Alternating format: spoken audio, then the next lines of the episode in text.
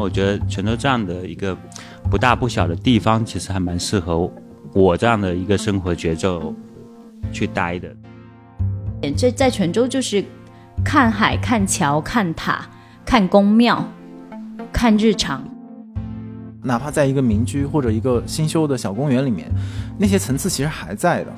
它可能在那个解说的词里面，然后在那个建筑里面，在那个飞檐上面，其实那你都能 get 很多这样的痕迹，提醒你，就是你你生活在一个复杂的历史的段落里面，而不是一个特别像可能我们在都市里面那种特别光滑的玻璃，然后反射出来的那种统一的光。我觉得那个是完全两种两种感觉。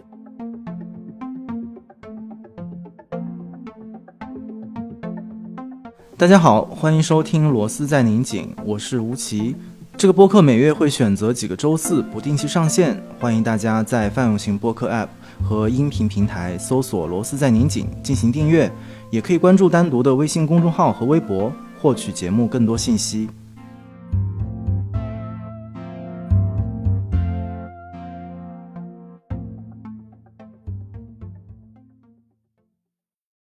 今天是《螺丝在拧紧》第三季的第一期节目。我们一直想要寻找一种重新开始的方式，但是也不知道如何开始。所以最后我们以一种最笨重的方式来开始，就是履行我们在罗斯过去的历程当中和两位朋友的一个一个约定。我觉得很幸运的是，我们都是遵守了这个约定的人，所以才会有这样的一期节目作为第三季《罗斯在拧紧》的第一期节目。然后再稍微说远一点，因为昨天我们正正在两位的空间里面完成了单独的一场线下的沙龙，在沙龙里面我也在说，对罗斯来讲也好，对于每一个在今天重新开始生正常生活的人来说，我们都在寻找一种重新正常化的方式，跨过了漫长的疫情，然后疯狂的防疫，农历新年这样一个对我们来说很重要的节点之后，我们好像都有一点眩晕。不知道该怎么样去面对这样的变化，然后以及在这个变化当中，重新找到一种既不会完全遗忘掉这三年的记忆，但同时又努力寻找到一种符合自己内心愿望的生活节奏和工作的节奏。这好像是摆在我们眼前不能再回避的一个问题，因为明天我们就要回北京上班了。然后先给大家介绍今天的两位朋友，这也是罗斯第一次和。一对夫妻 一起录节目，他们就是在泉州的雅三和阿梅。Hello，大家好，我是阿梅。Hello，大家好，我是雅三。雅三和阿梅其实，在泉州经营着一个非常美丽的空间，叫赤子空间。然后，同时也有一家咖啡厅叫八浪鱼咖啡。嗯，它成为了我们这种从外地来泉州，不管是游客、工作、探亲等等等等。我觉得是很重要的一个一个基地，好像大家除了去游玩泉州本地非常具有传统特色的一些街区景点、寺庙之外，好像你们创造的这样的一个空间，成了另外一种更加现代、时髦、年轻的文化的一种代表吧。这是我从一个外来者的角度看到的赤子所带来的变化。所以你们各自是一开始怎么来到泉州？算不算是泉州的城里人？然后怎么决定在这里开始你们的生活？他们俩总他们俩说话之前总是要互相确认一 一遍眼神。我来先讲一下，因为我可能在泉州待的时间会比较久一点。其实我我好像从来没有怎么离开过泉州的样子，或者整个大泉州的样子。我是泉州底下的惠安县的人，然后泉州到那时候对我。读完书以后的那个影响，可能就是你从一个县城乡镇，然后来到了这个市区的中心，会有这样的一一种吸引力。所以基本上，我我的大部分时间其实都在泉州度过。那我也没有怎么想要太离开过泉州。那我觉得泉州这样的一个不大不小的地方，其实还蛮适合我这样的一个生活节奏。去待的，所以一开始你就想得很清楚，没有想要，比如说去其他的城市。因为我在年轻的时候去在工作的时候，有有一次我去到上海去出差，然后我突然就懵了。我我成年以后我才出过省，那个时候是我为数不多的出省的机会，然后整个面对大城市的这个状态，我整个人就懵了，然后我就觉得我可能只适合在小城市、小地方待着。我跟他雅三一样，其实都是小镇青年吧，就只是他是镇上的，我是乡村的，就我来自一个海边的半岛小镇。我当时毕业的时候，我就一直想我要找一个滨海城市待着，因为我从海边出来，就总觉得就是说我要去找一个，不管是饮食习习惯呐，还是一些文化上的能够比较相近的地方。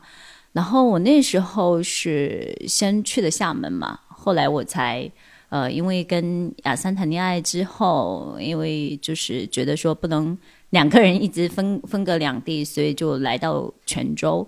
定居。但是我在定居之前，我在认识他之前，是我有一次我自己来泉州旅行，然后呢，我就走到泉州的巷子里面，当时就看到泉州就是啊，这个城市的中心，老城的中心，保留很多我们闽南的建筑。呃，那些很传统的东西，在这个城市都还存在着，所以我那时候就已经对这个城市挺有好感的。所以在后来做决定的时候，肯定这个是一个蛮重要的原因吧。首先，我可能要对这个城市有点喜欢；另外，就是后来因为他，就就我们当时其实有稍微讨论，但不知道为什么，我就觉得说我好像比较认定，就是说我。我需要从厦门来到泉州。其实当时我们的朋友们其实是有劝过我，就是说啊，你去到泉州，泉州好像可能对外地人更加不友好之类的。当时因为他做那个咖啡馆很大嘛，比较大，两百多平，然后做很多艺文类的活动，我觉得他做的事情确实是比较有理想。然后以前确实我们确实会被理想这样牵动吧，就是觉得说，呃。那个事情是更有人生意义的，所以也比较果断就搬来了泉州。对，所以我是一五年来的时候就开始就觉得我要做自己的事情嘛，所以我也搞了个店，就是赤子。但那时候是做服装买手店，最早的时候，次子选在泉州的里城区的一个老巷子巷子里面，在巷子里面，因为我们。最开始是相约着要去承天寺，然后刚好经过这条巷子的时候，看到这栋楼，所以就租下了这里。这边是我一直很喜欢的，我觉得它是这个老城的中心，呃，因为它的巷口就有承天寺，然后呢，它的一公里以内还有像元妙观啦，还有像那个走到文庙，其实也就。也是这个范围，包括关帝庙啊、清净寺，我觉得它就是在一个多元文化的这种中心里面。然后这个是我很喜欢的那种状态，包括我们连接着有三条特别商业的街区，就是像南郡巷啊、中山路啊、跟打西街，这其实是全都很传统的商业街，在泉州人心中其实很重要。那刚好就在这个巷子里。我还挺羡慕你们俩刚才说到的，就是你们做这个决定的那种坚定和果断，就是好像不知道是我个人的毛病，还是说可能在都市里生活的人，大都市啊生活的人，可能被周围的选择、然后机会、然后那种环境所影响之后，其实很很多时候那些最简单的决定都是很难抉择的。就是比如说，要异地的时候要决定在一起，那你在哪个地方汇合？光是这个决定其实都很困难。然后包括你们说到要去一个海边的地方，这种怎么讲？这个可能你们轻描淡写一句话，但是其实很多人在城里人都说：“哎，我想在哪里有一个房子，我想住在哪里。”可是那个愿望真的就只是一个愿望和一个说用来说嘴的话而已。但是好像你们很快的就能够决定，我就是要按照我。的设想来到泉州，所以这个是我听你们在讲一个最简单的事情的时候，我都感觉到了某种差异在这个当中。所以后来你们来到泉州，很重要的一个事情其实就是做这个空间，做巴拉鱼咖啡，做赤子，做这个空间这件事情，为什么变成把你们俩就是可以捏在一起，或者是让你们在泉州一直这几年的工作？啊，按照这样的一个节奏进行下去的一个一个原因，这个空间对你们来说意味着什么？做次子空间，其实在他在复合空间之前就是做那个服装买手店。那因为我对泉州这边市场确实不太了解，然后另外就是以前在厦门跟在泉州其实还是有点差别吧。然后就我我有点过于自信，就我我是个那种做事情我觉得特别自信的人，觉得说我来泉州做这个事情应该没有那么的难。我的服装买手店实际上就是大概做了两年，就是 宣告失败，然后也确实是亏了钱嘛。然后后来他那时候他刚好他的那个对我的上一家咖啡馆正好就也是宣告失败，就收掉了。对，我们两个其实，在那个时候真的是又亏钱，然后也其实已经都没有启动。启动资金了？说句实话，就是对对这个事情，我要在这边讲一下，是乌昂姐帮了我很大的忙，其实我很感谢她。对，然后就是我们就很两个，其实当时对做一个复合空间，其实还是蛮坚定的，因为可能呃，我们一直以来的这种文艺生活，呃，会让你就是。对你要做的事情的这个，你会特别去认定我做一件事情的意义，就特别会思考意义。那时候就觉得说泉州没有这样的空间，然后我就觉得说，哎，这些东西其实在这座城市也是需要有的。我相信这座城市的年轻人很需要这些，所以我们就这样开始的这样的一个文化空间的运营。其实有时候倒也不是说意义有有多么重要，我们有有时候也在跟朋友在分享这个我们所做的一些事情。我会跟他们讲说，我在自己作为文艺青年的初期，比方说我以前在书店工作，那我也会被书店的人、顾客、书籍所影响到。然后同期的这个城市也有其他的一些文化类型的。空间，比方说一些早期的一些音像店，那其实他们对我的一些影响，其实还是蛮大的。那我觉得每一个时间点，在每一个城市里面，都应该会有一些不同的空间也好，店铺也好，人也好，来触动这个城市的一些文化的一些小小的变动吧。我觉得都应该会有促进。然后我们从曾经从这里面得到一些滋养的话，那到我们有一定能力的状态下，我们也可以做一些类似这样的事情，去反腐，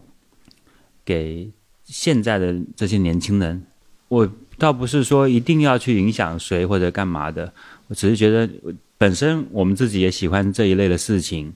那这个城市，它也目前来讲，它也很少人在做这样的事情。那我们有资源、有能力去做的时候，我为什么不去做呢？虽然说它可能会花掉我们的一些精力，就是无论是金钱上面的，或者说是个人精神上面的，其实，但我觉得它都是值得的。那不一定一定要在当下创造一些所谓的什么经济效益什么之类的，我觉得这个是后面东西。嗯，那这个它就它就是产生意义的一个状态。对，但是这个意义肯定不是放在前面的。这意义是我们做完这个事情以后，我们觉得它对我们自己而言，它是有意义的就好了。但你你之前还有，就是亚三之前有其他的工作的呃经历，比如说在呃书店，在媒体。其实我的工作经历其实还蛮多的。传说就是后面统计了一下，我基本上是把文艺青年想要从事的这些职业啊，基本上都做过一遍。像早期的我在书店工作。在书店工作那段时间，算是我比较长的一段时间，而且也算是民营书店的一一段巅峰期的时间。然后我又去了音像店，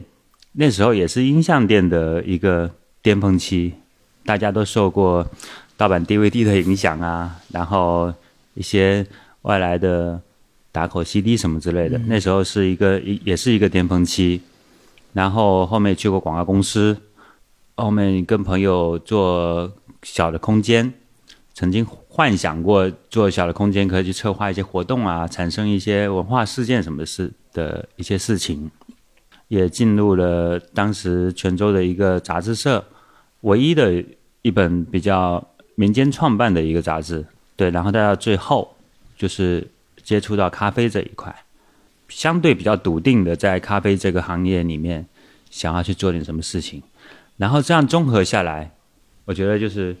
文艺青年所梦想的这些事情，基本上我该做的也都做过了，或者正在做。对，然后现在我们也在我们的咖啡馆里面、空间里面在发生，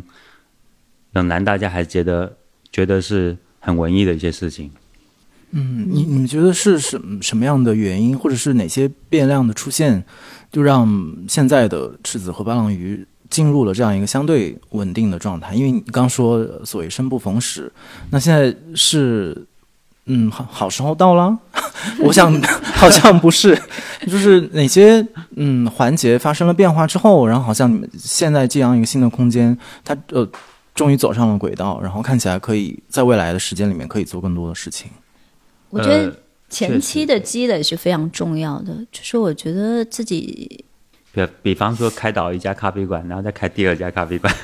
这样的一个经历也是很重要的，对。对，我觉得失失败的那种经历，你要说真正失败也不是吧，但是就是说那个经验是非常重要的，因为如果其实没有前面那些事情，我们可能也比较难把这现在的这个做好。嗯，前面那五年是比较辛苦，但同时它是一个累积的一个过程，呃，因为经营一个店就是它就是一个日复一日的事情。对，它不像做生意，然后你突然间签一笔大单，然后就发家了。对对对，它比较不像这样的一个事情，它需要你长年累月的是做一些同样的事情，或者在很多人看来，它是一一种比较。似乎无效无用的一个状态，但是你必须得去做，你得你得长久的去做这样的一个事情，你才能够换来你现在稍稍有一点点进入正轨的一个状态的这样的一个时期。那当然，我觉得现在整个消费时代，我觉得跟之前也完全不一样。比方说，我们我我们经常开玩笑说，嗯，现在咖啡馆的振兴。复兴或者说整个的兴旺来程度来讲的话，很大一部分是吃的现在大家喜欢打卡消费的这样的一个红利。然后以前的咖啡馆不是这样子的，现在但凡有一家新店开业，大家都会跑的过去打卡。那这样的一个消费的形态，其实跟我在我们以前是没有见过的。就其实我们自己说的前面五年比较辛苦，是因为我们之前就是你你你这个很现实，你会涉及到资金的问题，就是前面你亏钱嘛，那那这个，所以我们也会发展的相对说慢一点点。但是就是呃，我我们那时候就是基本上每天可能都有在分享关于这个城市的这种日常生活啊。一五年开始，我们就说。呃，这种日常生活文化是特别不一样的。我们还有像对，还有还有去做这种关于社区的邻居的这种影像展，只是这个其实，在那个时候还是比较少，大家会去关注到你呃这些周围的邻居啊，然后你身边的这种呃街区文化呃种种吧，因为我们是从有人物有建筑。各个方面来讲述我们这个街区，然后后来就是又开始发起去做一些在地影像的探索，只是我们会邀请像摄影艺术家这些来做一些项目，就这些都是很多就是外面同样在做文化或者做艺术的人都有关注到，所以虽然说前期可能他店的经营就是说就收入没有那么多。但是至少它是我们跟外界已经形成了良好的一个呃联系，呃，然后后来到就是说这两年，当然因为泉州就是申遗之后嘛，就是游客开始变多，那游客变多，当然对我们肯定会有。带来比较好的一个影响嘛，就营收上肯定会更好。就是所以，是去年开始，我们才觉得说，我们的空间它真正进入到就是商业运营比较良好的时期。就是这座城市，它还是需要有一些内外兼容的东西吧。我觉得，如果它只有本土人，或者说只有都是这些非常传统的东西，可能也还是对我们做这样的新空间是很艰难的。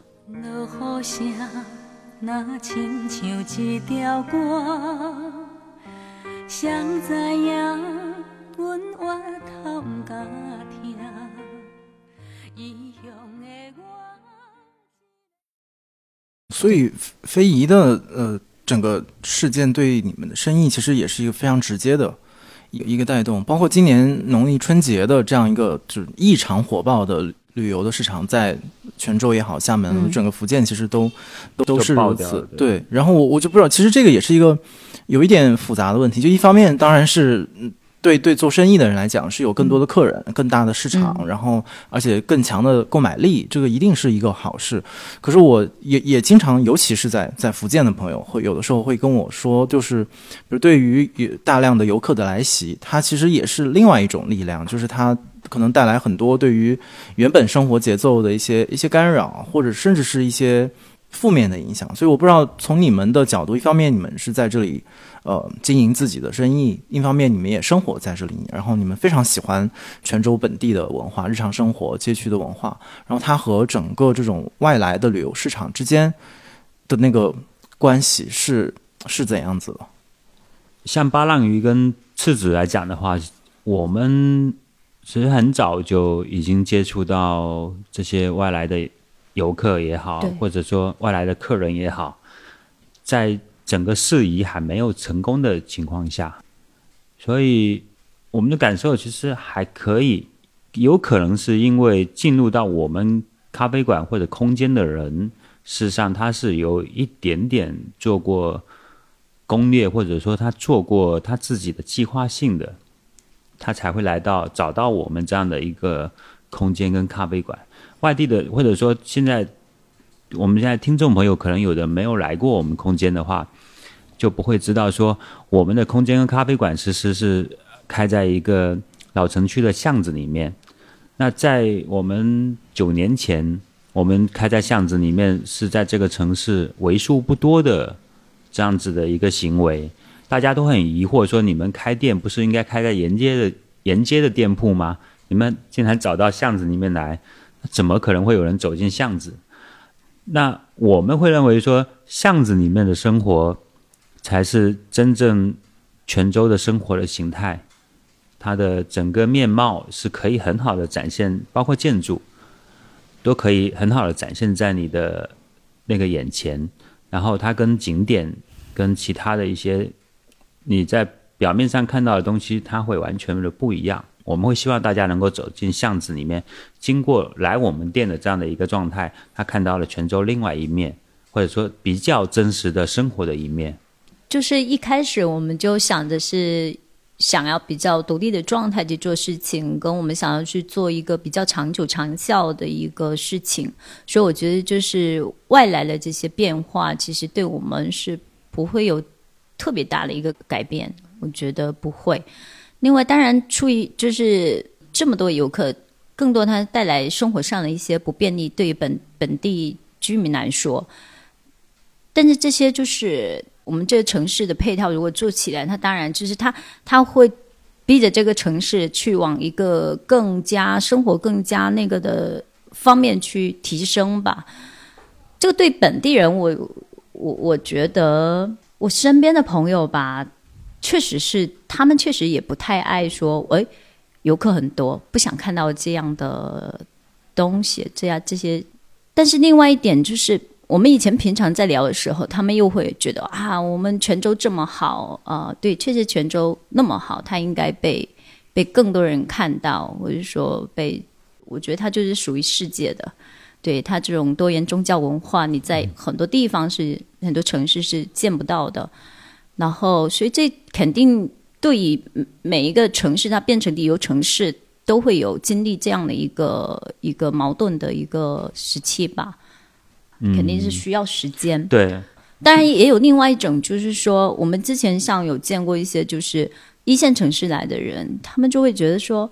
哦，那你现在街道都呃修整变成这样啊？我觉得好没有什么特色啊，修的太多啦啊，都看不到电线呐，杂杂乱乱的电线啊这些。其实我每次听到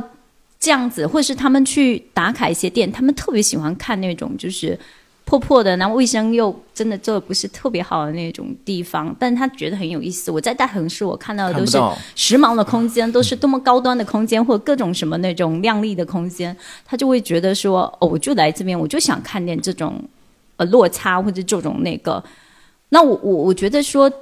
这些人他们的那个，我觉得就是有点居高临下。我觉得他就是在俯视这座城市的，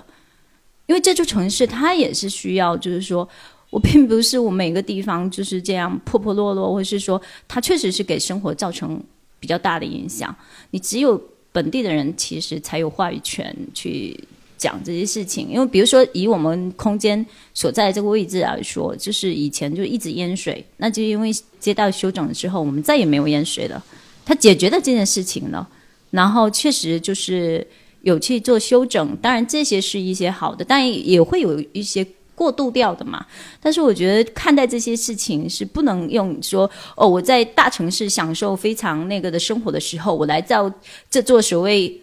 二三线城市的时候，我就要去这样看待，所以我有时候我会有点反反感这样的。我就是在整个过程当中，它应该可以值得一些更好的一些形态的东西的出现。我们会希望是有这样的更好形态的东西出现，无论是商业形态上的，或者说其他方面的，都值得这个城市它值得这东东西的出现。只是这个时间我不希望它太久，太久的话，我觉得对大家来讲好像都不是一件什么。我觉得太久，我觉得年轻人就本来就是留不住年轻人，那就更不会有出去外面的年轻人回来这座城市。因为像泉州这种传统性很强的城市，它一定是要有这些出去外面的泉州年轻人，他有一天愿意回来，他们回来了才会，我觉得才会带来一些比较不一样的的改变吧。因为这种地方，它就是还是要生长在这座城市，然后让他又出去看过这么多的那个，他回来这样子。但我发现很多就是回来也会很容易被这边又。有同化，或是有因为呃家族家庭各种，然后也会也有一些也会因为他一回来，确实他也会马上拥抱传统。但我我不是说传统那个传统是非常好，我们有非常热爱传统，就是因为我们热爱传统，我们才也会才会找到这个地方，才在这边泉州做这么多年做这些事情。我我指的是说，大家可以用一种更加开放的眼光，更加多元。我觉得一定要更加多元，就是如果你都就只有一种做店，大家都只有一种做艺术，都只有一种，那那这个城市就只有老年人了。对，其实说到说到这儿，其实你们就说了一个非常怎么讲呃本地的视角，就是你们一直是从我就生在这里，然后我在这里生活，对于这个城市的那种关切和那种我只是在这里。度个假，我来这里玩两天，然后我待个五天，然后我看看景区的那种心情和。怎么讲？新闻里面常见到这种嘛？对于一个把泉州作为一个现象、一个一个热点，然后可能我讨论完了就就完了。但是其实你们是更要长期的面对在这里的种种的变化。刚才你们说到的，其实期待的这种，嗯，不管是开放还是多元的，包括市政层面的一些进步，其实都是这样一种，像用阿梅的词就是长效的，希望它是这样的一个变化。因为我自己对泉州有非常。美妙的印象，但是我觉得很 很大程度是因为，呃，两位是带领我了解这个城市的人，就是我们是跟着你们的生活经验和你们的选择去去走进这个城市的，所以我有一个特别快速的，好像就能感受到这座城市的魅力的那个那个方式。但是怎怎么讲？我们从零开始，就我们假设听众他们对于没有对泉州有更多的了解，或者他也只是耳闻，呃。如果是对面对这样的朋友或者是听众的话，你们会怎么样去描述泉州这样的一个地方？尤其是当你们要，比如带带着你们的朋友或者客人或者是家人去走这个地方的时候，你们会愿意展现它的哪些部分？呃，我们这两年经常用八个字来形形容泉州，就是说泉州是自由、浪漫、所有力的。因为泉州最早宋元时期就是这种海洋贸易、海洋文化带来对这座城市的呃，不管是文化还有生活种种的这种影响。然后我们自己在泉州生活，就是我自己是特别能感受到“自由浪漫”这四个字。那所有力就是，比如说我们我们店所在，我们就能够看到这座城市这种。多元宗教的融合，以及我们在这种巷子里面非常市井的呃生活，这种日常生活呃这些都让人觉得就是特别有那种力量感吧。因为它是一个特别有文化底蕴的城市，呃，然后这种宗教信仰的这些东东西都融入到呃大家的这种生活里面，所以我们两个就是这两年就是一直是这么说。嗯，平常我们就是带朋友的话，老城区就是一个多元宗教之旅了。然后，另外我们一定会带朋友去到海边。嗯，海边是一定要去的，因为就是这座城市最开始被世界看到的。嗯，然后还有我们也一定会去海外交通史博物馆。大概是这几个比较大的店。这在泉州就是看海、看桥、看塔。看宫庙，看日常。我觉得雅三也可以讲几条细的路线，因为呃，你是主要代课的的导游。呃，肯定会推荐大家去一下我们最喜欢的寺庙，那个承天寺。承天寺是一个对，基本上大部分游客都不太会去的一个地方。对，如果你你在开元寺看完人潮之后，你就可以去承天寺安静一下。就一过那个山门，它就是另外一个世界的一个状一个状态。呃，然后我们还特别喜欢带朋友去呃泉州的南门一带，南门那个社区就是呃有天后宫啊，然后那边也有以前的泉州城门的遗址德济门，然后沿着那个往里面走。重点是往里面走，里面走，那个现在应该是泉州市区为数不多还保留着它原有的生活形态的一个老的一个社区，像聚宝街啊啊万寿路啊，然后对青龙巷啊那一带，我们特别喜欢带朋友去那一带逛，然后那边还有一两个一两个我们的一个秘密的景点，对，会带朋友去体验一下。对，就先不透露。对对对对，要不然就没有秘密了。对对，因为那带就是建筑也很美嘛，然后它也是就是早期就是商贸的时期，就是所有商船曾经繁荣过，对对，曾经扩过，然后现在你也不能说它是没落，但它确确实实有一种旧的痕迹在，年月的那个那个痕迹在那那边。但是又保留着一个相对完整的一个生活的老城区的生活形态系统在里面，对这个很难得。我我我曾经有一段时间就想说，我要是以后老了以后退休的时候，到退休年龄的时候，如果这个片区还在的话，我就要到这个片区来生活退休。对对对，已已经想到来养老，对对，已经开始构想退休以后的生活了。因为他昨天已经看了个房子。阿美很高兴，就是你这个话你听进去了，可以当做一个小目标，对，看有没有机会去实现一下。但那个社区我也会有个担忧啦，因为好像政府一直说要去动那个社那个社区，但到底什么时候动，会不会动，动到什么样的一个情况，我也不知道。还有小山重组，小山重组，哎，小山重组对。然后上次我们也带吴奇去了，他也特别喜欢，我们也特别喜欢。这个是我们最喜欢带小鱼一块去逛的一个小公园，小小的，那边有包含了以前朱熹在泉州讲学的小山重竹书院，对，然后还有欧阳詹的不二祠，然后。弘一法师的那个圆寂的那个晚晴寺，文宁养老院也在那个地方，同一个地方就有这么好的一个文脉在乡城，而且旁边就是泉州重点的中学，泉州一中啊、外国语中学啊的校区都在那边，所以那个现在改成一个小公园，真的很漂亮你们也想过去那边啊。去，干那边买房子啊？学区房现在挺贵的，会很有压力。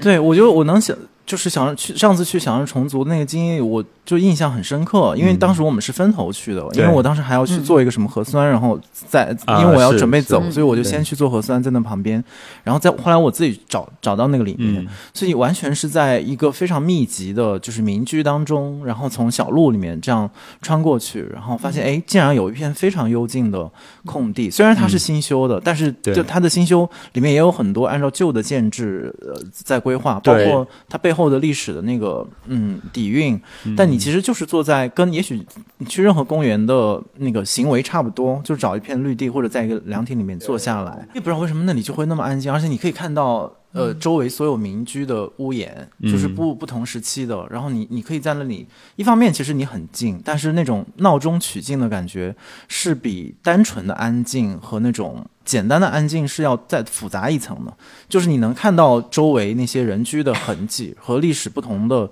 段落的痕迹，然后包括那些人呢，就你提到的，比如说弘一法师、欧欧阳詹，甚至现在北大的王明云老师，嗯在那边也有一栋一个一个小房子，就是你能。感感受到很多层次，就是可能跟二梅说的那个也也一样，就如果你在呃城里面看到，比如说天后宫啊，或者是开元寺里面，其实也有很多的层次，不同历史的那个在嗯堆叠在里面。但是其实你只要哪哪怕在一个民居或者一个新修的小公园里面，那些层次其实还在的。它可能在那个解说的词里面，然后在那个建筑里面，在那个飞檐上面，嗯，其实那你都能 get 很多这样的痕迹，提醒你，就是你你生活在一个复杂的历史的段落里面，而不是一个特别像可能我们在都市里面那种特别光光滑的玻璃，然后反射出来的那种统一的光，我觉得那个是两、完全两种两种感觉。啊天呐，现在现在那个我不知道听众里面有没有泉州文旅的老的老总哦，麻烦把上面这一段那个说辞写进到那个我们的旅游手册里面去，他应该立提升太大了。应该立刻那个支持一下我们这一集，就是关于泉州的 对对对对，来冠名一下。对，然后还有一个其实是很个人的问题，就是我能感觉到，就是这些路线是你们会一再一而再再而三的带朋友去，然后或者说你会一个非常自觉的，我是一个泉州的介绍者的身份去跟朋友们讲述这里的历史啊，然后这里好的地方。那还有一个问题就是，你们有没有自己，就是就像你刚才说的，嗯。就是可能属于你们自己非常个人的一个去处，就是可能它也不是一个什么景点呐、或者是一个非要去看不可的东西，但是属于在你们的日常生活工作当中绕不开的地方，然后对你们来讲很重要的地方。当然，赤子肯定是了，因为你们在这里 工作和生活。但是除除此之外，比如说我要举例啊，比如也许对小鱼来说，嗯，呃，油条店很重要，因为那是他可能很爱的食物，所以他喜欢 去那里买买油条油条自己吃，然后类似这种啊，会有吗？我们可能会去稍稍远一点点的地方，大概开个开个车，我们会去海边。啊，对其实是因为对我们来说，因为我这就是日常生活里面，我们一直就是在店里，呃，经营嘛，就是一直待在店里比较多，所以我们就是经常是一个月吧，一个月至少能够有一两次出去。然后如果没去别的城市找朋友，我们就是在惠安的海边，就是我们会。开到那个崇武，然后那边因为有有一次我跟他一起就是乱逛的时候，然后到开车一直经过一个呃渔村，然后那边还有那个小型的菜呃市场，然后再经过那个市场，再经过一个避风屋，然后再有一条路一直沿着小山坡吧，它那个也不算小山坡，就一条路有一点上坡这样子，然后呢，上坡旁边是一排面朝大海的那种民田地呃民居呃，民居没有，先是民就先是，民居，然后每一户民居的巷子，你就可以看到那个海。哇！我就是一路走的时候，我就一直羡慕每一户人家，然后他们又开始看房子，对 对对，然后我就再走走走走走，就是走到那个那边有个电线杆的地方，就是有你的面前就是一条田田埂小路，就是那时候很小，那个路还没修，就是很小的一条路。然后呢，你的眼前就是一片面朝大海的墓地，它的墓地旁边就是大家有在那边种种种对，其田，实它田地跟墓地其实是相邻的就，混在一起起的，只是对没有没有。什么太大的影响。对在我们这边是这样子的一个情况。嗯，然后我就看到一一片面朝大海的墓地，就是当时我就有点哇，就是挺感动，可能因为我是海！你说那个孩子写的那个“面朝大海，春暖花开”，人家一年四季都在面朝大海，对对于但是那种海感受是对。对海边人来讲，就是我生于此，又葬于此。我觉得那个是对我来说是浪漫的，因为我爷爷墓地也是在海边，面朝大海。然后我就跟他说，我就一定要走那条路，我想看尽头是什么。然后我们就走到走到尽头，然后就发现了那里有一户人家，他就在一个小海湾，呃，然后在山的下面，又在海的旁边，就建了一个房子。那我们第一次去就看到了那个地方，然后我就很羡慕那户人家。哦，后来我们就就会，我就对那个地方很有印象，就很想再去。所以后来我们只要去到宠物那边，我们就会开车到那边。然后第二次我们就认识了这户人家，然后就是一个讨海人，就是一个讨海的大哥，他还有两个女儿，他们就住在那边到现在。我后来跟他很熟嘛，我们因为经常去，我们就真的去那边就是放松，就是或者是带个咖啡啊，然后过去给他们带点茶，然后或带个蛋糕给给他女儿吃什么的，在那边就是无论是夏天冬天，我们都会去。就可以摊在，就是你这真的就摊着。摊在那边，对，就摊着，然后呃，甚至会在那边跟他们吃一餐，在那边就是看着海吃饭，然后他烧的这种海边人家的这个饭菜就非常好吃，很合我胃口。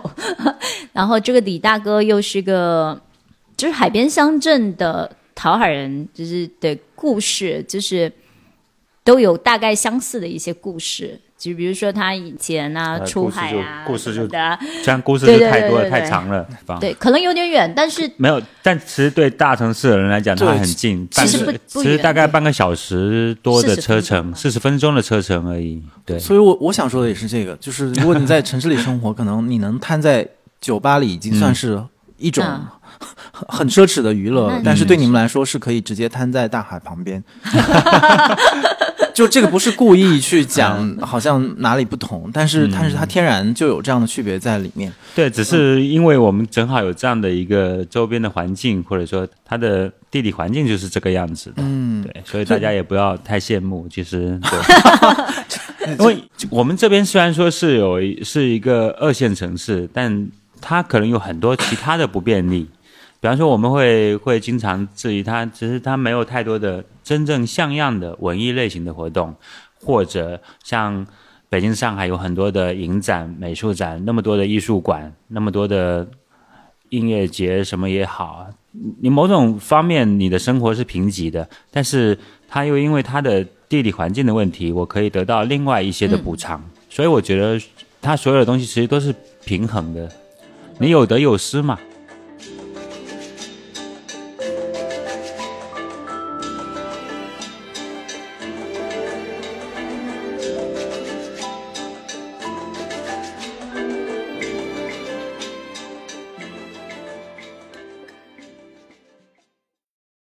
说到，比如说，可能有部分的生活是贫瘠的，但是其实这、这几天我待在泉州的时候，我一直在想，在北京的生活，我也想到一个词，就是我觉得在北京的生活是很干枯的。嗯，你不能说它贫瘠，因为它什么都有，就是你也可以好像可以得到甚至世界范围里面很好的东西，可是它里面没有很多有机的那个部分，不管是湿度。其实就像现在我们在这里录播客，其实就在质子的对面，然后在一个小街巷当中，所以这期节目当中，大家会听到，呃，不知道我会不会听到下雨的声音，一点点雨声，对，还有不断的有电动车从就是门外经过的声音，甚至可能还有一点点花炮声，因为今天是、呃元元宵节，所以这这样的东西是是饱满和湿润的。但是在北京这样的生活，就你也许是可以很干净、很安静、很安全，但是它会不断的把那些嗯生命体当中有机的部分，呃抽干。当然我我不说这个，就是我们今天不不说北京，因为很扫兴的话题。但我想问阿梅一个问题，因为因为刚才你说到海边嘛，然后包括你在很多社交平台上，你都说自己是渔女，包括前面你开头带到了一句，就是你是在一个海边半岛小镇，半岛小镇上长大，所以我隐约的感觉到，其实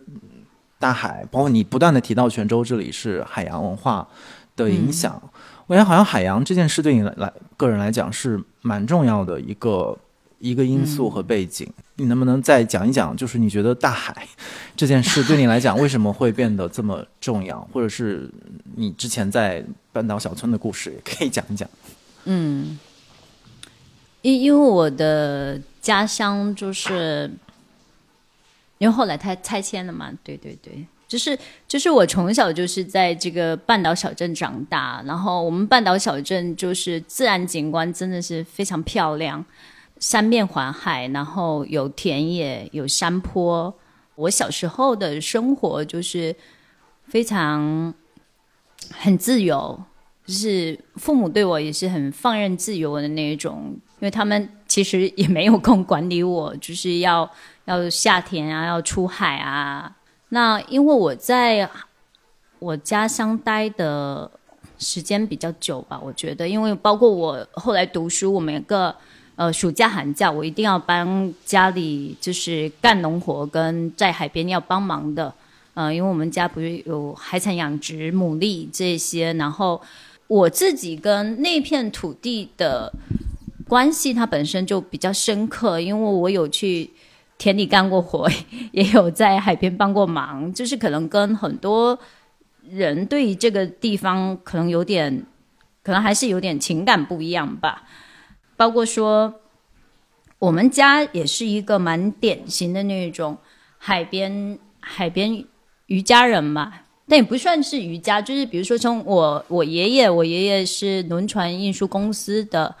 呃，然后他以前就是会去呃船到香港啊，到到广东啊，去很多地方，可能要从我爷爷这时候讲起，就是我爷爷会带回来我们村的第一台电视机呀、呃录音机呀这些。我爷爷带给我们家族的这些小孩是一个非常去看外面世界，你有了这个桥梁，对，因为那个在一个海边乡村，在那样年代是没有的。八十年代那个时候，就是我爷爷买回来那个电视，就是所有人都到我们家去看电视，包括说他后来请那个南昌的武师傅过来教我们家族的小孩习武，就是。武师傅跟师娘也给我带来了很不一样的眼界吧，特别是那个师娘就理着寸头，啊、拿着傻瓜相机去拍，我觉得这些其实对我影响都还蛮大的。那另外，我其实还蛮想分享说，对我影响很重要，就是还有我姐姐，就是我在读读初中的时候，然后我姐姐她就跟我说，就说啊。妹妹啊，我们在这个小镇这边都是特别大男主主义啊，特别父权啊，特别那个啊什么 这些。他说，我们以后一定要有自己的选择权，呃，我们要有自己的独立的这种经济能力。对，因为他我们确实我们姐妹是看到了很多就我们海边渔女的一些。一些生活，我姐在我读初中的时候跟我讲的这句话，就是对我影响其实蛮大的。我就会一直觉得说，哦，我以后呃出来工作，我一定要靠自己，就是我一定要过我自己想要的生活，我要有我自己的选择权。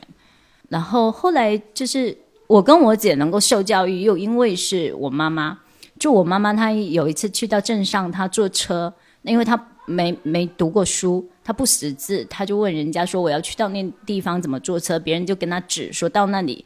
然后呢，他他就坐了反方向的车。然后我妈她她是后来跟我说的嘛，她就说：“她说她在那个当下，她就决定就是说，无论我生的是男孩女孩，他们一定都要受教育，特别是女孩，她一定要让她读书。所以。”某种程度上，就是我跟我姐在我们那个小镇，其实还是比较那个。当然，到我那个年代就还好，我姐那个时候还是比较难有受教育的机会。她算是我们那个小镇，就是说第一批靠读书呃获得工作、获得生活、获得工作那种呃女生吧。嗯，后来其实对我影响特别大的是，我们那个半岛小镇就建了化工基地，对，就成为一片化工基地，然后我们都不得不搬离那个地方。这个事情其实就发生在，因为以前有很著名的厦门劈叉散步事件，就是那个劈叉后来就是那个厂就建在我们村子的后面。那时候我在读大学的时候，我看到杂志上的报道。我很激动，我觉得说，哦，有人为了自己的呃生活的地方可以去反抗，可以用这样的方式获得成功，或者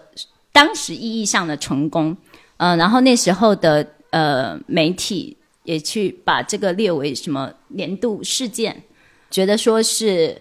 民众的胜利吧。然后后来对我来说，我觉得是一个晴天霹雳吧，就我听到说。啊，政府要把这个项目就引到我们那边去，在大概一二年，从零七零八年大概有这个消息，然后我们搬迁，我们村搬迁是比较早搬的，因为就建在我们村子后面，是第一批搬迁的人。在这个几年的过程里面，对我来说，比如说我们那个小镇曾经有过反对的声音，曾经反抗过这件事情。他们有去争取过，但这些声音都没有被外界听到，没有被看见。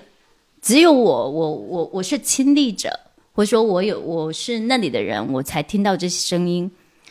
我那时候就觉得说，就是那种城乡话语权失衡是真的，因为厦门它是一个大城市，而不是它在那个时候确实就是它的影响力是很大，它又有厦门大学有这些。学者有这些人都在为了这件事情去那个，但是我们是一个半岛小镇，它不会被看到，不会被听见，然后一切去争取的人都也被那个掉，就是都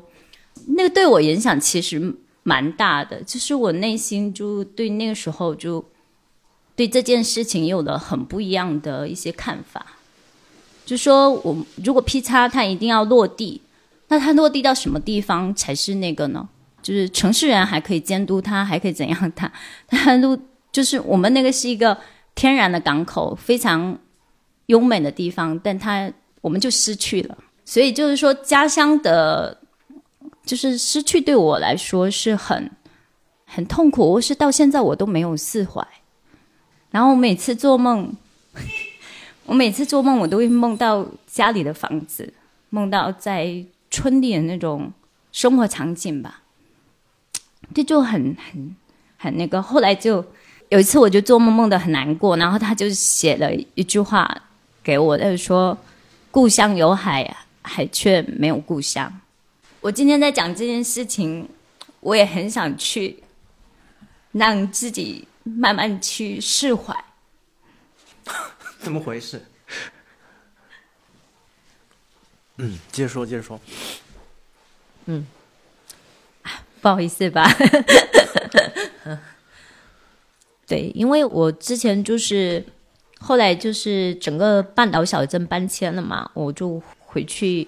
就是所有的都夷为平地，我也找不到当时站在那地方，甚至找不到家的那个那个点，那种感觉确实对我是非常那个的。我我后来怀孕，我有特地去拍了一个照片，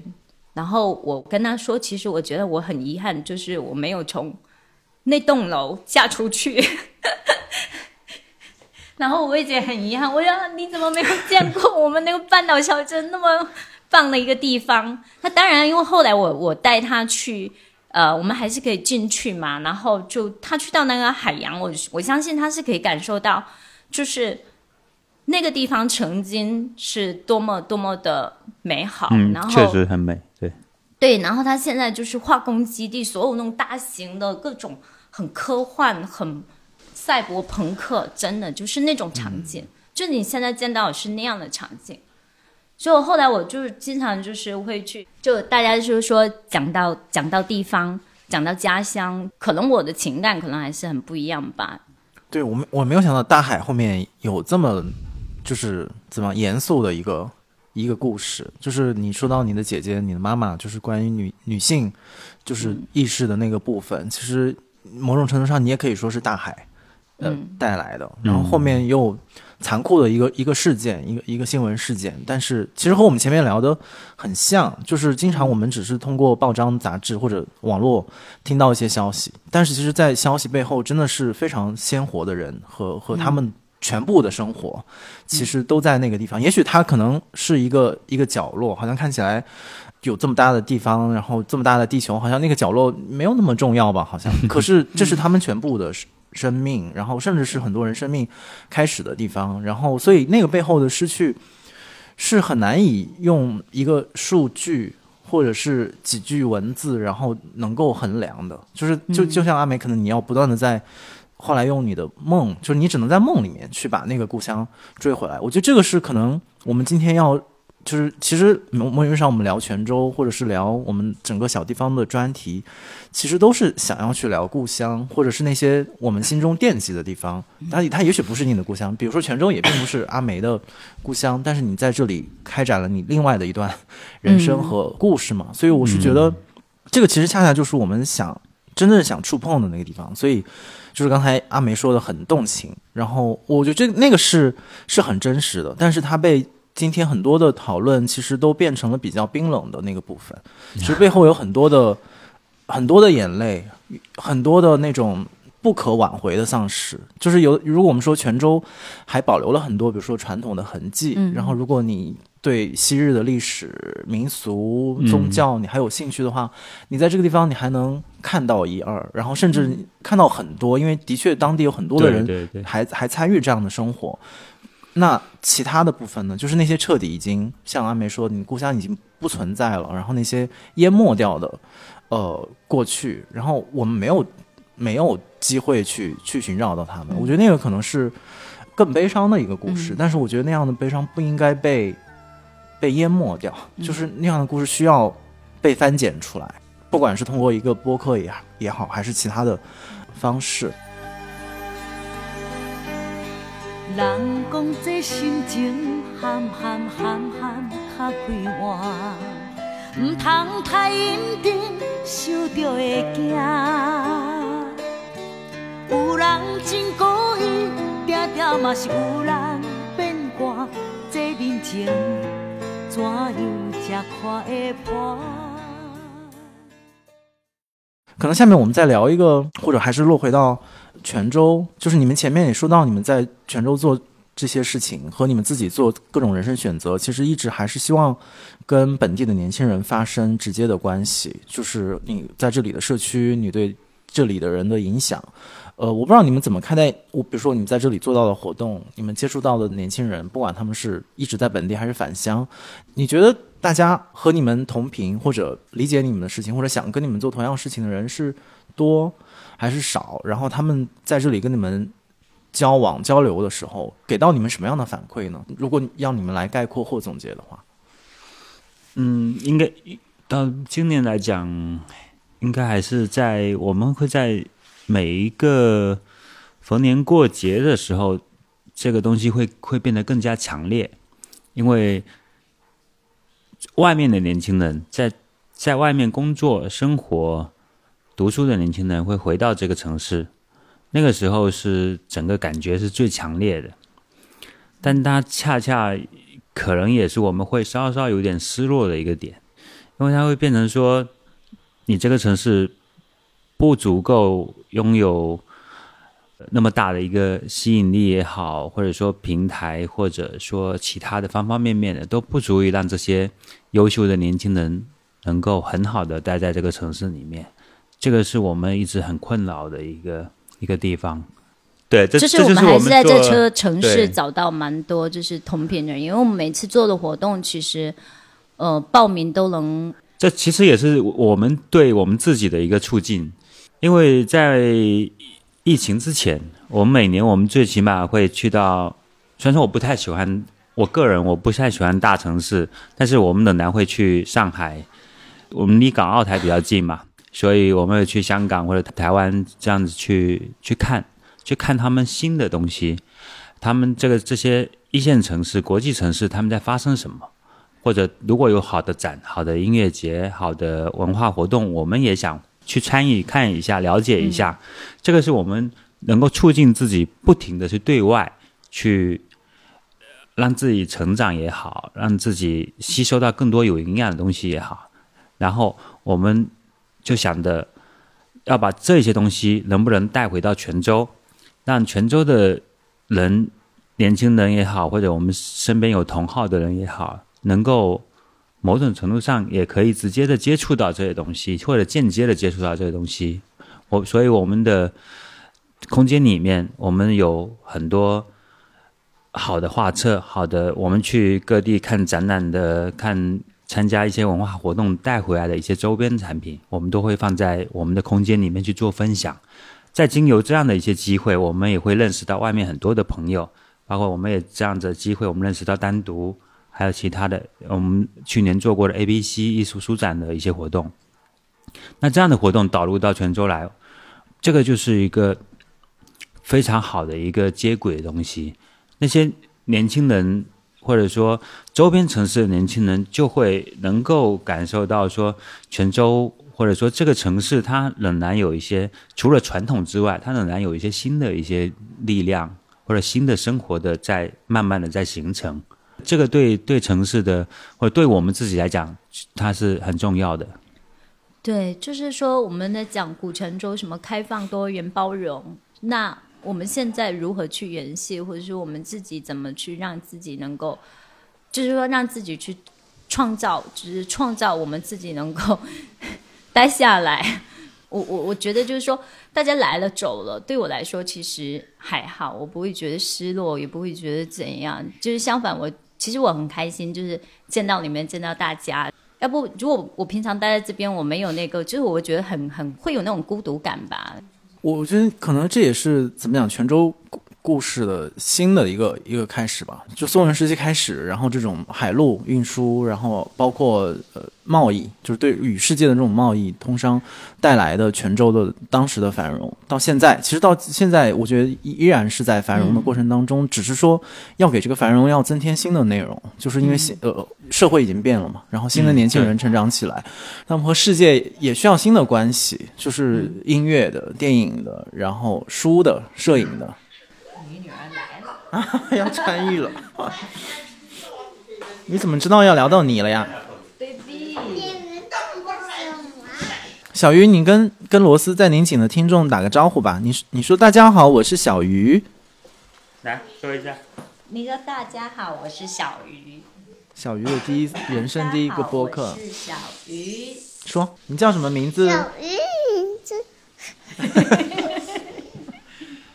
高兴的嘞。就是其实其实也是前面说到的那个，就传统嘛，就是或者说历史，一方面它在泉州这个城市的面貌当中得到了最好的保护，可能是在如果你看中国的各个地方的话，然后至今能看到那种完全有本地人参与的各样各样的宗教民俗传统，然后家庭的活动。但我觉得可能如果我们说新的呃泉州的话，或者对新的泉州年轻人来讲，所谓的传统会不会也是一种？负担或者是一种比较陈旧的一个框架，我不知道啊，就完全是因为我不生活在这里，所以一方面我们可以作为外来的人，我们可以很热闹的去看这里的，比如说看游神啊，看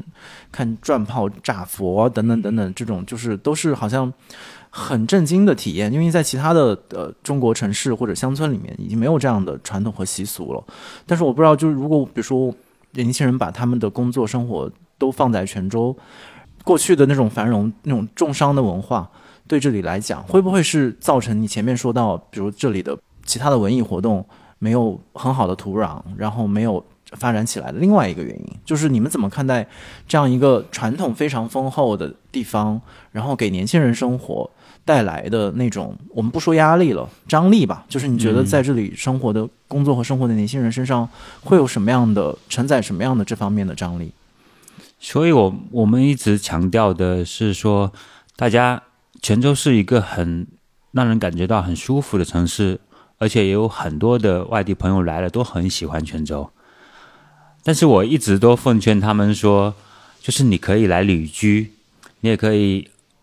隔一段时间来这边把自己放空度假一下都可以。但是如果你要长期的住在泉州的话，那你大概只能把泉州当做你的一个一个点，你还是要不停的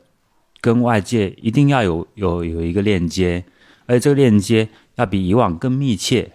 这个是你一定不能断的。如果你一旦断掉的话，这个城市一定会令你松弛下来，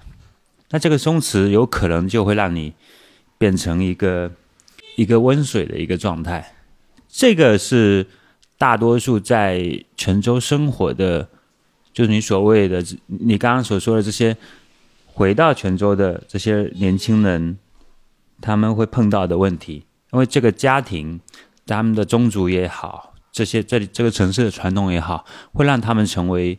一个很舒适的一个温水区。对会让他们丧失掉一些斗志，丧失掉跟外界接触这些新兴事物的这样的一个愿望。对对对对，他们会就会慢慢的就对这些东西都不感兴趣。那传统的东西对于我们来讲，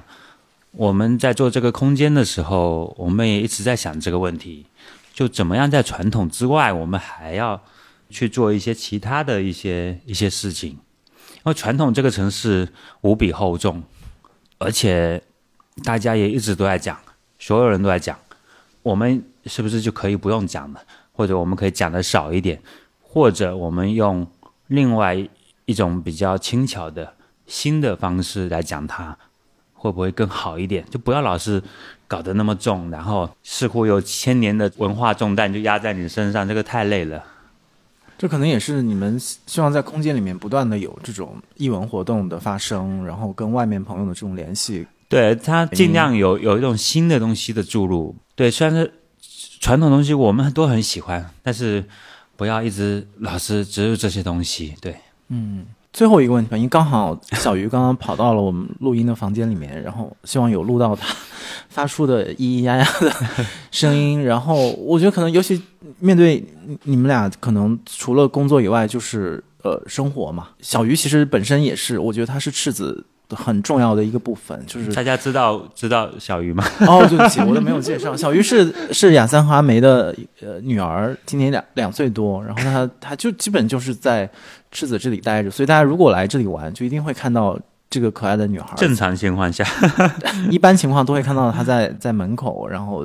溜花灯啊，等等等等，会跟她拍照。我觉得这个可能，如果我们只是说你们对于比如年轻人的观察，可能是一件事。但是因为你们的女儿，她就生活在在泉州，而且她会在泉州度过她人生，就像阿美你在岛上度过你人生很重要的童年、青青少年的那段时间，所以你们对对她。未来的生活有什么样的畅想吗？就是或者说，在你们的嗯计划当中，你们的希望当中，他会拥有什么样的人生？父亲先讲，父亲先讲。在有小孩这件事情上面，其实我我我个人以前是蛮有负担的，因为你会想着说，你到底能够给他什么？但是有了之后。你就会就会想要给他，你会想要给他很多，那你只能说在有限的情况下，或者说在能力所及的范围内，你会尽量给他一些最好的一个状态，所有的东西吧。那小鱼因为他在店里长大，所以最起码他的他的整个性格非常外向，对对对，他接纳新的。我们新的朋友，从外地来的朋友，或者新形形色色的人，那在咖啡馆里面看到形形色色的人，这个对他未来的成长，我觉得应该是一件很很有趣的、很有意义的一个一个一个事事情跟促进。那最起码他可以，他可以开心快乐，我觉得这个这个这个点很重要，身心健健康这个也很重要。嗯，对，那能够相对。比较有条件的去做一些自己喜欢的事情，大概是我简单的一个期望。你很难具体去去说他未来会选择什么，上哪个学校？对，上哪个学校？虽然说这个这个是所有父母都会操心的一个问题，虽然说可能有的人不操心，但是我觉得大家多多少少还是会会有这样的一个担忧，对，会有这样的一个，你想着他上什么样的学校，受到什么样的教育，嗯，那只能在这个成长过程里面，我我们慢慢的去完善我们自己。呃，这个我跟阿美讨论过，就是有了小孩之后，你也在完成你的另外一种成长。对，那这个成长可能你之前你自己是没有意识的，你可能之前有设想过说，哎，我要给他一个什么样的教育，呃，可能让他学学点什么东西，不学什么东西，都会有一点点规划。但是你真正有了小孩之后，你可能就会随着这个小孩子成长，你会产生你的新的变化。是啊，因为你观察他的时候，就是我们在忧虑他那个阶段的时候，他自己的成长已经进入到下一个阶段了，所以这个也是还蛮对我，就是我们两个吧，就我我也经常跟他讲，我们会对他有那么多设想，我们能去设想吗？他有他自己的那个，就是很自然、很那个的在运转、在成长。我我自己因为。童年非常开心嘛，就是那种开心，其实对我我呃成年之后其实都挺重要的。我觉得，因为我是特别放任自由，就是啊，就就那种又在一个自然环境那么美的地方，呃，所以我好像也不会说对小鱼有太那个吧。我觉得家庭氛围就也挺重要的，因为我们家就是还蛮温暖的，就对，然后。我在怀孕的时候，就是我我有看到，就是刚好看到陈冲写的文章，然后里面有提到，就是纪伯伦那首诗，就是说你的孩子其实不是你的，其实对我触动也还蛮大的，对，但其实也是还蛮是我，我如果是我我我的性格，其实也会有点是那样子去看待一个小孩。怎么讲呢？就是我马马上找出来。他就说：“呃，你的孩子其实不是你的孩子，他们是生命对自身渴望而诞生的孩子。他们借助你来到这个世界，却非因你而来。他们在你身旁，却并不属于你。你可以给予他们的是你的爱，却不是你的想法，因为他们有自己的思想。你可以庇护的是他们的身体，却不是他们的灵魂。”因为他们的灵魂属于明天，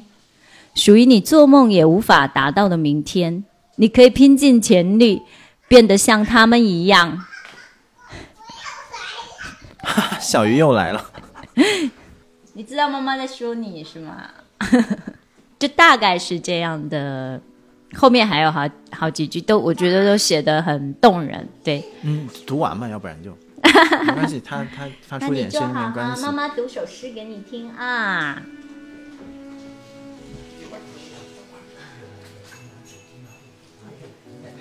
因为他们的灵魂属于明天，属于你做梦也无法达到的明天。你可以拼尽全力变得像他们一样，却不要让他们变得和你一样。因为生命不会后退，也不在过去停留。你是弓，儿女是你，是从你那里射出的箭。弓箭手望着未来之路上的箭靶，他用尽力气将你拉开，使他的箭射得又快又远。怀着快乐的心情，在弓箭手的手中弯曲吧，因为他爱一路飞翔的箭，也爱无比稳定的弓。这是。后来我在小鱼出生第八天的时候记下来了，给他写下来。对我还蛮那个，就是当时有刚好看到这首诗。谢谢你，baby。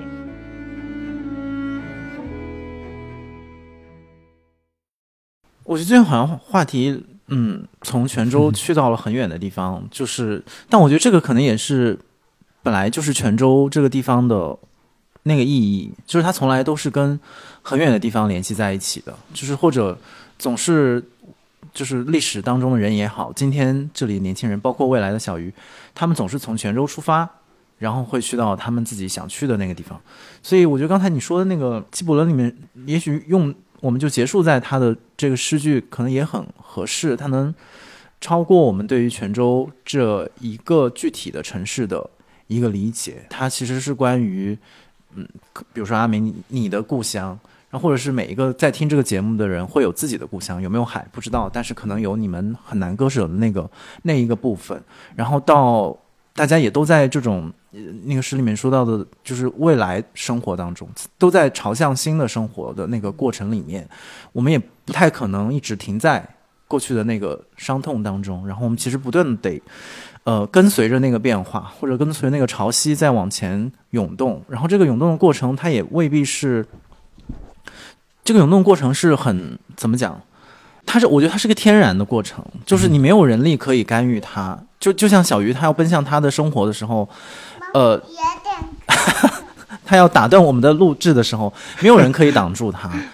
我觉得可能得到一个宽慰吧，就是好像我们之前三年里面谈了很多那种很痛苦的变化，然后但是其实生活是有很多很具体细微的变化组成的。就是每天哪怕你们在泉州过着相对安静的生活，其实也是在处理很多各种各样的问题，然后突发的状况，然后在这个处理的过程里面，好像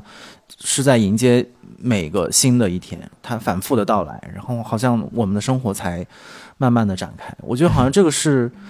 可能最后亚三和阿梅和小鱼的故事可以带给我们的，然后我们也借由这个作为罗斯在宁锦第三季的一次开始，就是我们也不知道这次的开始会带罗斯在宁锦去到什么地方，但是很高兴的是，这一次我们是从泉州开始出发的。